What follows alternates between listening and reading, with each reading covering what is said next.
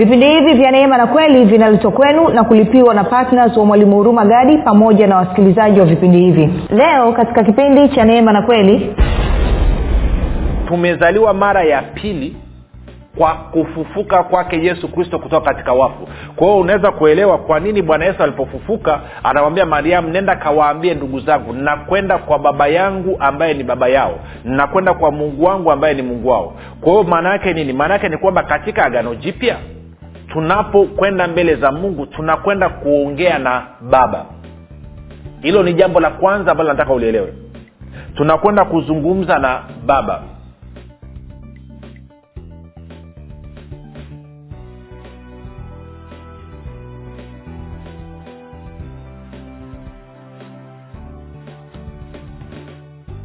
Popote pale ulipo rafiki, ninakukaribisha katika mafundisho ya Kristo kupitia vipindi vya Neema na Kweli. Jina langu naitwa Huruma Gadi. Ninafuraha kwamba umeweza kuungana nami kwa mara nyingine tena ili kuweza kusikiliza kile ambacho Bwana wetu Yesu Kristo ametuandalia.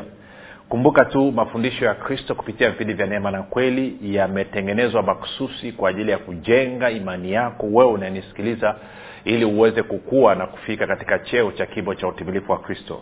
Kwa lugha nyingine, ufike mahali uweze kufikiri kama Kristo, uweze kuzungumza kama Kristo, na uweze kutenda kama Kristo. Kufikiri kwako rafiki kuna mchango wa moja kwa moja katika kuamini kwako. Ukifikiri vibaya utaamini vibaya, ukifikiri vizuri utaamini vizuri. Hivyo basi fanya maamuzi ya kufikiri vizuri, na kufikiri vizuri ni kufikiri kama Kristo, na ili uweze kufikiri kama Kristo unabudi kuwa mwanafunzi wa Kristo, na mwanafunzi wa Kristo anasikiliza na kufuatilia mafundisho ya Kristo kupitia vipindi vya Neema na Kweli. Tunaendelea na tumeanza somo jipya hapo siku ya jana na kipindi kilichopita, na kwamba tunaendelea na somo linalosema maombi na matoleo katika Agano Jipya, kwamba tunajaribu kuangalia mtizamo wetu na mwenendo wetu wa maombi katika Agano Jipya unatakiwa uweje. Lakini je, vipi kuhusu dhana ya kwamba labda Mungu anajibu maombi yangu sawa sawa na sadaka yangu, Mungu anajibu maombi yangu sawa sawa na kutoa kwangu? Vipi hiyo hoja kama hiyo ambao akina Ezekia walinyenyua, ambao tunaona kuna Kornelio ilitumika katika Matendo ya Mitume? Vipi kuhusu hayo? Je, yana ukweli kiasi gani katika mtizamo wa Agano Jipya baada ya kufa na kufuka kwa Yesu Kristo? Je, bado yana uzito ama hali imebadilika? Je, utaratibu umebadilika ama utaratibu uko vile vile? Kwa ili kuweza kujua yote hayo, basi utayapata katika kipindi hichi ambacho, ama katika somo hili ambalo tunaendelea nalo la maombi na matoleo.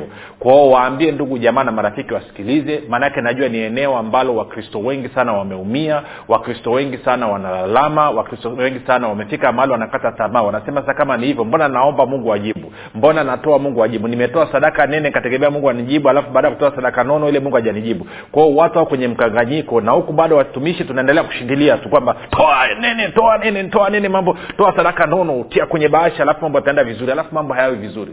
Kwa hiyo tunataka tujibu hizo dhana zote, tuchambue, alafu tuweke utaratibu mzuri, tupate uelewa mzuri wa Agano Jipya, ili tutakapofanya maombi yetu na hapo tutakapoamua kutoa matoleo ambayo yanaambatana na maombi yetu, basi vileze kuleta matokeo, ama tuweze kupokea matokeo ambayo tulikuwa tumeyakusudia katika mioyo yetu.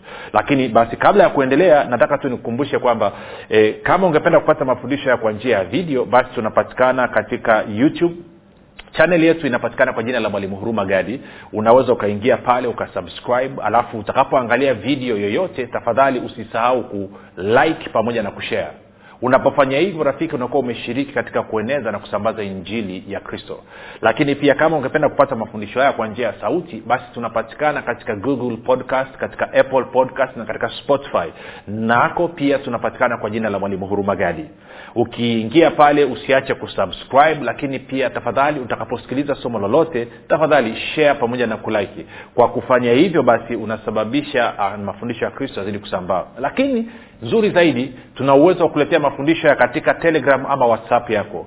Kuna grupu linaitwa wanafunzi wa Kristo. Unaweza ukatuma ujumbe mfupi tu ukasema niunge nawe ukaunganishwa. Namba ya kutuma ni 0789500242 0789500242. Ukifanya hivyo basi nawe utaungwa, nawe utaweza kupata mambo pale na kuweza kusikiliza. Baada ya kusema hayo, nitoe shukrani za dhati kwako wewe ambaye umekubali kuwa mwanafunzi wa Kristo na kusikiliza kila siku na kuhamasisha wengine. Nikushukuru pia wewe ambaye umekuwa ukifanya maombi kwa ajili ya vipindi vya Neema na Kweli pamoja na mimi pamoja na timu yangu. Na mwisho nitoe shukrani za dhati kwako wewe ambaye umeamua kuwa partner wa vipindi vya Neema na Kweli, na kwamba kila mwezi kwa mapato yako unashiriki katika kuhakikisha kweli ya Kristo inasonga mbele na kuenea. Kumbuka sisi sote tumepewa agizo la kuhubiri injili kwa kila kiumbe na kufanya mataifa yote kuwa wanafunzi. Kwa hiyo kwa nafasi yako, iwe kwenye nafasi ya kuhamasisha wengine kusikiliza ama kufanya maombi ama kufanya matoleo, wote tumeagizwa. Si pendekezo, ni agizo. Na kama unasema Yesu ni Bwana, basi unatakiwa kutii agizo hilo. Mwanafunzi wa Kristo nani? Ni mtu anayekubaliana na kusaidia kusambaza mafundisho ya Kristo. Iwe kupitia maombi, iwe kupitia kuhamasisha, ama iwe kupitia kuchangia gharama za vipindi vya redio. Basi baada ya kusema hayo, nataka tusonge mbele. Haleluya. Alafu tuendelee na somo letu. Kumbuka somo linasema maombi na matoleo katika Agano Jipya. Msisitizo ukiwa ni katika Agano Jipya, maana kuna tofauti kati ya huduma ama mhudumu wa Agano Jipya na Agano la Kale.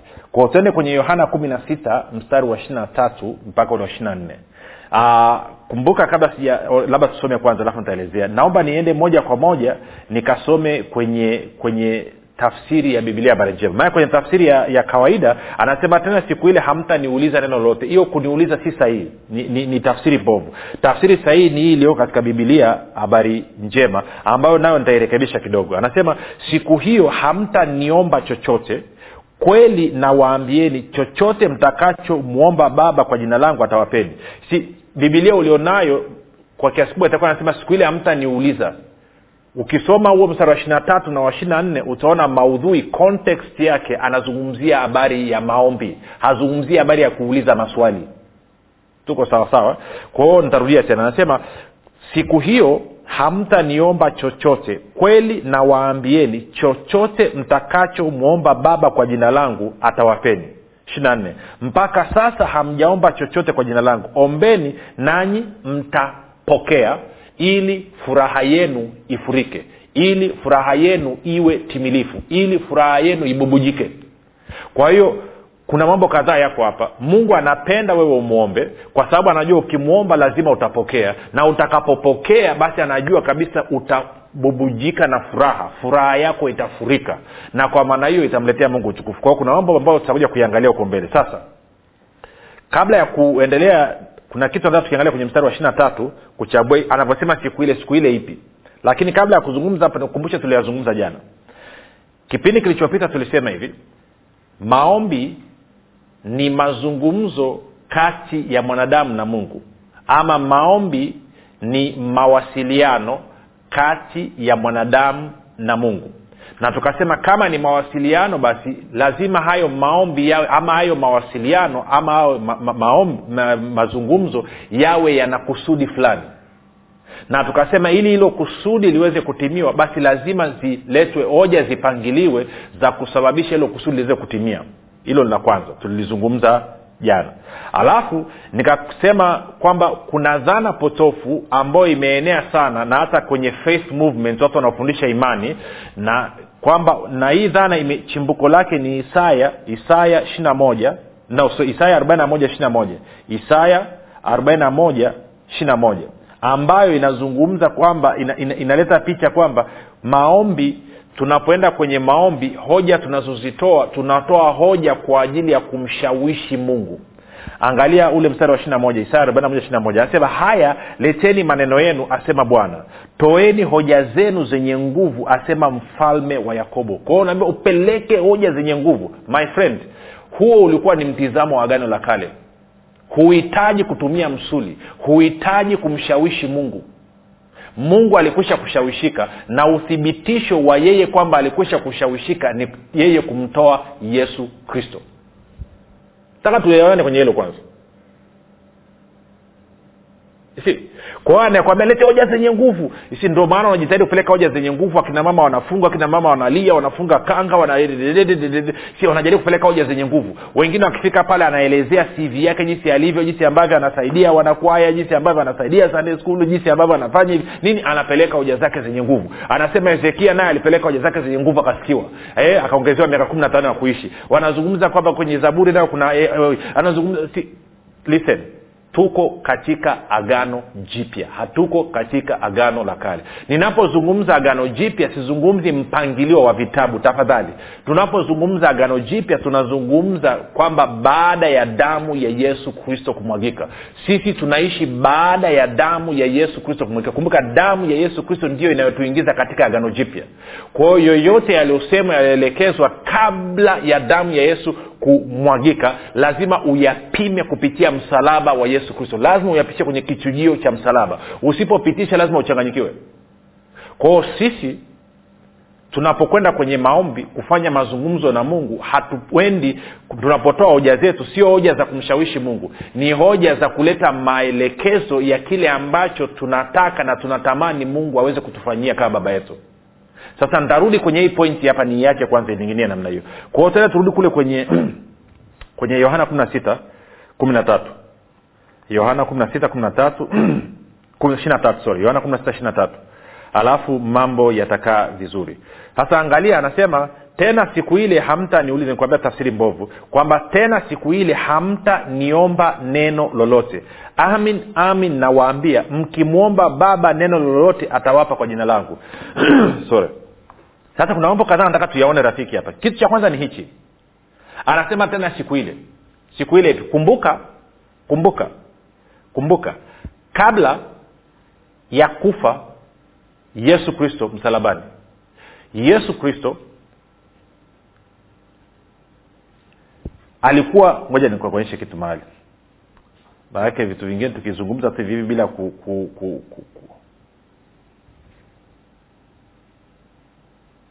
Twende ukasome Yohana 3:16. Alafu tarudi tena kwenye Yohana 16:23. Kumbuka anasema siku ile hamtamuomba baba okay. Yohana 3:16 ngoja waza nielezee. Anasema kwa maana jinsi hii Mungu aliupenda ulimwengu hata akamtoa mwana wake wa pekee ili kila mtu amwaminie asipotee bali awe na uzima wa milele. Neno ambalo nataka ulione ni hili hapa. Kwa maana jinsi hii Mungu aliupenda ulimwengu hata akamtoa mwana wake wa pekee. Kwamba Yesu Kristo kabla ya damu yake kumwagika msalabani, kabla ya kifo chake pale msalabani, Yesu Kristo ndo alikuwa mwana pekee wa Mungu. Alikuwa ni mwana pekee wa Mungu. Kwa hiyo kwa maana neno mengine binadamu wengine wote hawakuwa mwana pekee. Si mwana pekee, yani mwana kwa nini? Kwa picha ya uhusiano wa baba na mwana. Yes, taifa la Israeli kwa ujumla wao walikuwa wanamuita Mungu baba. Lakini hakukuwa na mwanadamu ambaye amekuja anasema kwamba Mungu ni baba yangu, nina uhusiano wa baba na mwana na Mungu. Ilikuwa hakuna, alikuwa ni Yesu Kristo pekee, anasema mwana pekee. Tunaona sawa? Kwa hiyo anasema siku ile hamtaniomba neno lolote. Sasa tulista kwenye Yohana 16 utaanza kumuelewa anazungumza nini. Yohana 16 mstari wa 23. Anasema tena siku ile hamtaniomba neno lolote. Amin amin nawaambia mkimwomba baba neno lolote atawapa kwa jina langu. Siku ile ipi?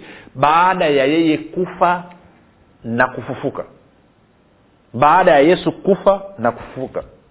Na ukitaka kujua hilo angalia hapa alikuwa anawafukuza, ndio anazungumzia siku ile. Nini anazungumzia? Baada ya kifo chake msalabani. Ukienda mbele kidogo ukaangalia baada ya siku Bwana Yesu amefufuka. Angalia ukianza niende tuanze mstari wa 17. Bwana Yesu amemtokea Mariamu baada ya kufufuka. Yohana 20 mstari wa 17. Angalia lugha ambayo anamwambia Mariamu na maelekezo ambayo anampa kuhusu kupeleka kwa wanafunzi. Anasema Yesu akamwambia usinishike kwa maana sijapaa kwenda kwa baba, lakini enenda kwa ndugu zangu ukawaambie ninapaa kwenda kwa Baba yangu, naye ni Baba yenu. Kwa Mungu wangu, naye ni Mungu wenu. Kwa hiyo baada ya Bwana Yesu kufufuka, anasema wazi, anasema waambie, ninakwenda kwa Baba yangu ambaye ni Baba yenu. Ninakwenda kwa Mungu wangu ambaye ni Mungu wenu. Nini kimebadilika hapa? Kifo cha Yesu Kristo pale msalabani. Kwa hiyo anavyosema kwamba siku ile hamtaniomba neno lolote, angalia ile mstari wa 23, anasema tena siku ile hamtaniomba neno lolote, amin amin nawaambia, mkimwomba Baba neno lolote atawapa kwa jina langu. Kwa hiyo alikuwa anazungumzia baada ya kifo chake, alafu na kufufuka kwake, alafu na kupaa kwenda mbinguni. Tunaona sasa kwa hiyo kifo chake kilifungua mlango kwa wanadamu kuweza kushiriki katika kuwa wana wa Mungu. Tazameni ni pendo la namna gani alilotupa Baba ya kwamba tuitwe wana, na ndivyo tulivyo. Tuko sawa? Sasa baada ya kusema hilo, twende kwenye Wagalatia pia, tunachambua mstari wa 23. Kwa hiyo baada ya Yesu kufa na kufufuka kwake, ikafungua mlango sisi kumuita Mungu Baba. Na ndicho kipindi ambacho Bwana Yesu anazungumzia, anasema utakapofika huo wakati ambapo mimi nitakuwa nimekufa na kufufuka, baada ya mimi kumwaga damu yangu, nikaenda patakatifu patakatifu, nikawapatia ukombozi wa milele, yani msamaha wa dhambi wa milele, nikawatakasa milele, basi ninyi mtakuwa mmekuwa wana wa Mungu, na kwa maana hiyo sasa roho wa Baba yangu, roho wa Mungu atasumbu kuja kana ndani yenu. Angalia Wagalatia 4, tulisoma wakati tunachambua kitabu cha Wagalatia kwa wale waliofuatilia. Twende kwenye Wagalatia mlango ule wa 4, alafu tutaanza mstari ule wa 4, alafu tutasoma mpaka ule mstari wa 7. Wagalatia 4 mstari wa 4 mpaka wa 7. Anasema hivi: hata ulipowadia utimilifu wa wakati, Mungu alimtuma mwanawe ambaye amezaliwa na mwanamke, amezaliwa chini ya sheria, kusudi awakomboe hao waliokuwa chini ya sheria, ili tupate kupokea hali ya kuwa wana. Na kwa kuwa ninyi mmekuwa wana, Mungu alimtuma roho wa mwanawe mioyoni mwetu, aliaye Aba, yani Baba. Kama ni hivyo, wewe si mtumwa tena, bali u mwana, na kama u mwana, basi u mrithi wa Mungu.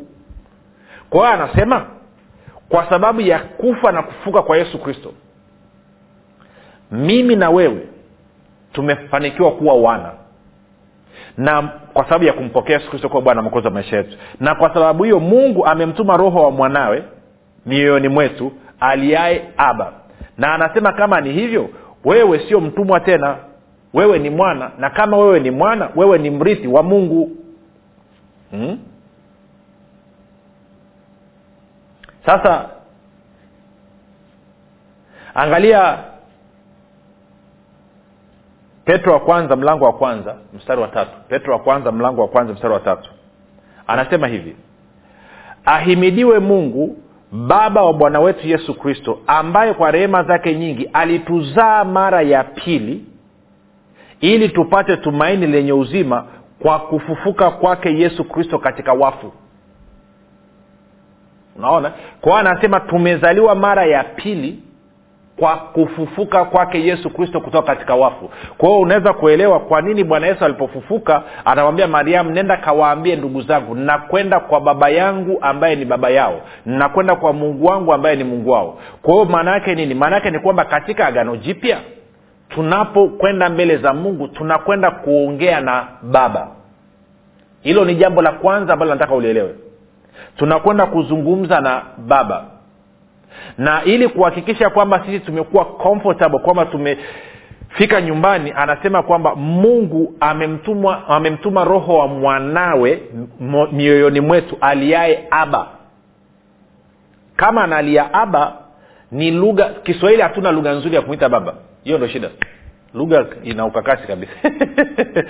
Kwa wazungu father, ambayo ndio baba kwa Kiswahili, wanamuita Daddy. Hilo ni jina ambalo wanasema ni intimacy, jina lenye mapenzi, kwamba mtoto anampenda baba yake mno, anamheshimu baba yake mno, anamfurahia baba yake mno, ungeweza kusema anamtukuza baba yake mno, kwa anamuita daddy, yani ni intimate, kwamba wana ukaribu. Kama hawana ukaribu anamuita father.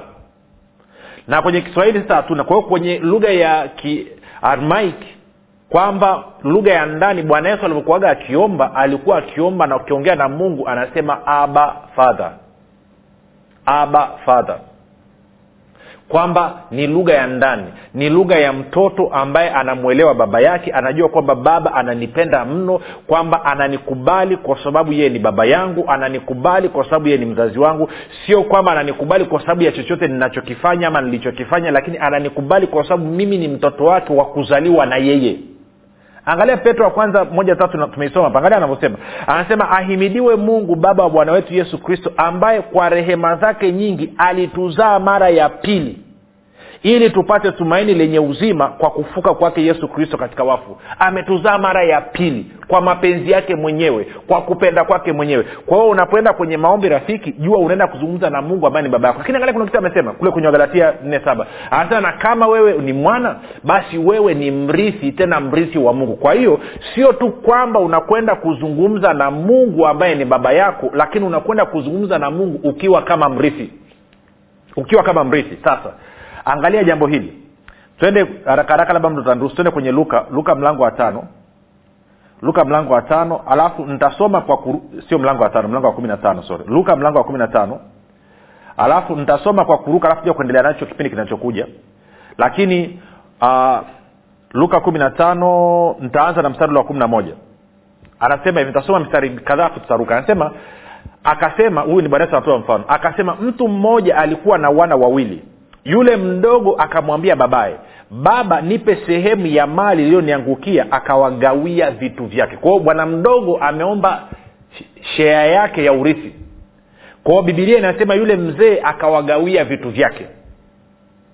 Sasa baada ya siku si nyingi yule mdogo akakusanya vyote, akasafiri kwenda nchi ya mbali, akatapanya mali zake huko kwa maisha ya uasherati ama inaitwa riotous living, kwa maisha holela, maisha yasiyofaa. Sasa tunafahamu story inavyokwenda. Akaenda, akaishiwa, akala maganda ya nguruwe, degedegede tunaifahamu inahubiriwa tangu Sunday school. Alafu baadaye akasema nitarudi kwa baba yangu, niende nikamuombe anifanye kuwa mtumishi. Kwa hiyo alivorudi baba akampokea, akapiga sherehe. Sasa nataka tusome kuanzia mstari wa 25. Kuhusu yule kaka mkubwa aliyebakia nyumbani. Anasema basi yule mwanawe mkubwa alikuwako shamba, na alipokuwa akija na kuikaribia nyumba alisikia sauti ya nyimbo na machezo. Akaita mtumishi mmoja akamuuliza mambo haya maana yake nini? Akamwambia ndugu yako amekuja na baba yako amemchinja ndama aliyenona kwa sababu amempata tena yu mzima. 28. Akakasirika yule kaka mkubwa, kama jinsi ambavyo walokole wengi wanapenda kukasirika wakisikia mtu mwingine ametendewa mema. Sio wote lakini asilimia kubwa. Kwa sababu gani? Kwa sababu wao wamesotea. Anasema akakasirika, akakataa kuingia ndani, basi babaye alitoka nje akamsii. Akamjibu baba yake akasema, "Tazama mimi nimekutumikia miaka mingapi hii, wala sijakosa amri yako wakati wowote, lakini hujanipa mimi mwanambuzi nifanye furaha na rafiki zangu." 30. Lakini alipokuja huyu mwana wako aliyekula vitu vyako pamoja na makahaba, umemchinjia yeye ndama aliyenona. Kwa hiyo anamchongea mdogo wake. 31. Baba, angalia jibu la baba, ndio nilikuwa nataka tulione sasa. Akamwambia, mwanangu, wewe u pamoja nami siku zote na vyote nilivyo navyo ni vyako. Kwa hiyo wewe rafiki ulipokuzaliwa na Mungu mara ya pili kwa mapenzi yake, na kwamba umekuwa mwana, na Mungu baada ya kumtuma roho wa mwanae, yani Roho Mtakatifu kuja kukaa moyoni mwako, na sasa unalia Aba. Biblia inasema kwamba wewe sio mtumwa tena, bali wewe ni mwana, na kama wewe ni mwana wewe ni mrithi wa Mungu. Huyu kaka mkubwa pamoja na kwamba vitu vyote vilikuwa ni vya kwake, lakini bado mwenendo wake ulikuwa ni mwenendo wa kitumwa. Anadhania kwamba ruhusa ya kutumia vitu inatokana na yeye kumtumikia Mungu, inatokana na yeye kuvuja jasho. Hajui kwamba ruhusa ya kutumia vitu ameipata kwa sababu yeye ni mrithi wa huyu mzee.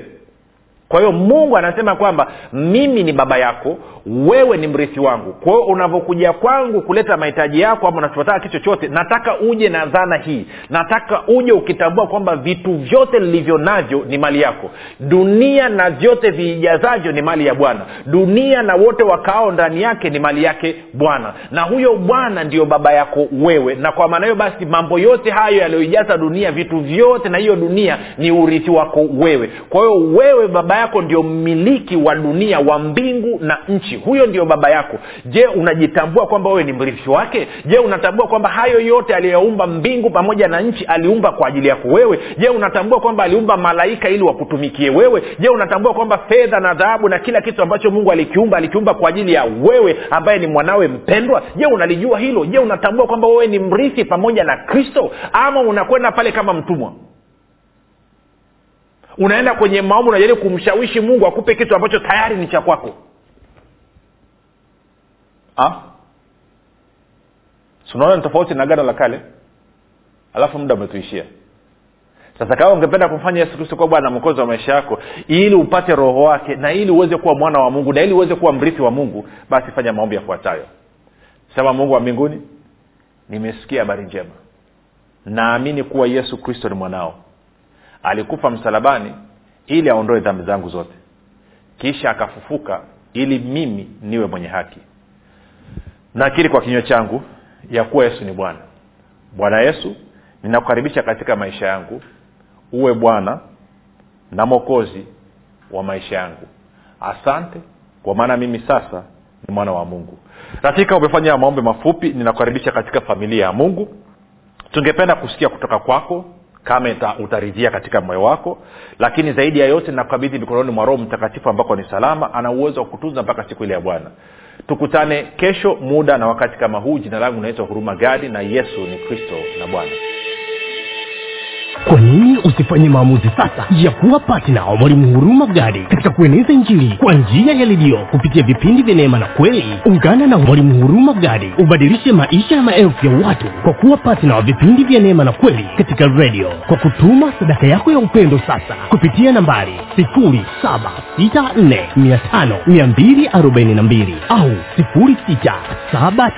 0673500242 au 0789500242.